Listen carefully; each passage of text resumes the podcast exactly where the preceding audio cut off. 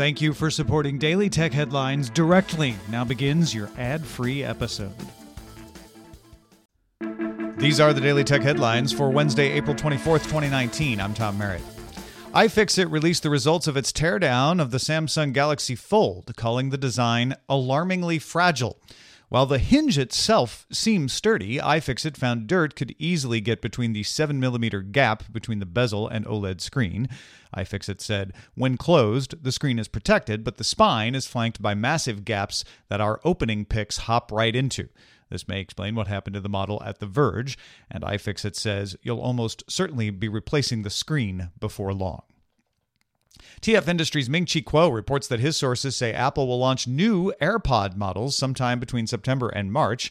One of the models supposedly will have an all new design. Microsoft issued a support document saying its May 2019 Windows 10 update may not install, in fact, it's blocking it from installing, on systems that have external USB storage or SD cards attached due to inappropriate drive reassignment. Users can remove the external USB drives and SD cards and restart the May 2019 update to get it to work. For those running Windows off a thumb drive, however, Microsoft plans to address the drive reassignment problem in a future Windows 10 servicing update. Also, users going from a version of Windows 10 prior to the April 2018 update would not have a problem. The Telegraph reports that during a National Security Council meeting, the UK Prime Minister has approved the use of Huawei equipment in non core parts of 5G networks in the country.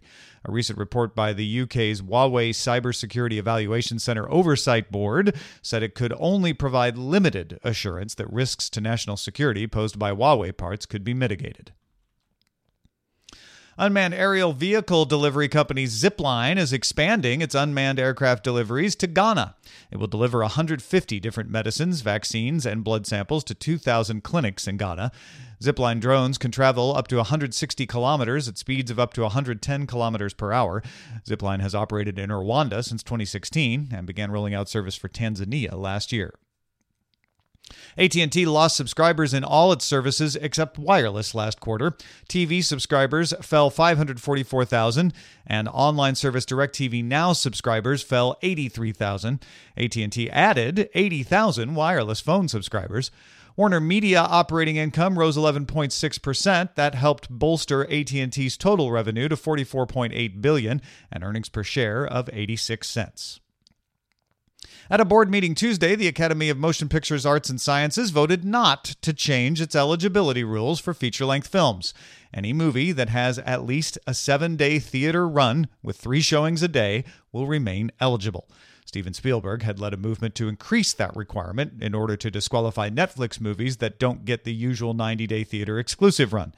One change that was approved was renaming the foreign film category to international. A state court in Tamil Nadu, India, moved to reverse its ban on the TikTok app. The court had previously ruled the app encouraged pornography and caused Apple and Google to remove it from their stores in India. The federal IT ministry said it will request Apple and Google reinstate TikTok to their stores. It does not appear that this latest decision will be appealed. Bloomberg says it has a source that claims a less expensive version of the Nintendo Switch will indeed arrive by the end of June.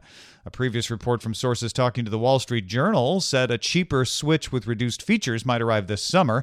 However, Bloomberg sources say a more powerful version of the Switch, which was also reported by the Wall Street Journal, is not in the works, but a more modest upgrade of the Switch might arrive by the end of the year. Nintendo has been selling the Switch without a dock in Japan since May 2018, but that hardware is otherwise unchanged. Finally, OnePlus will hold launch events for its OnePlus 7 phone lineup in New York, London, Beijing, and Bangalore on May 14th at 11 a.m. Eastern. OnePlus is selling tickets to the events, but will also stream them on YouTube, Facebook, Twitter, and its website. For more discussion of the tech news of the day, subscribe to dailytechnewsshow.com. You can find show notes and links to all the headlines there as well. Thanks for listening. We'll talk to you next time.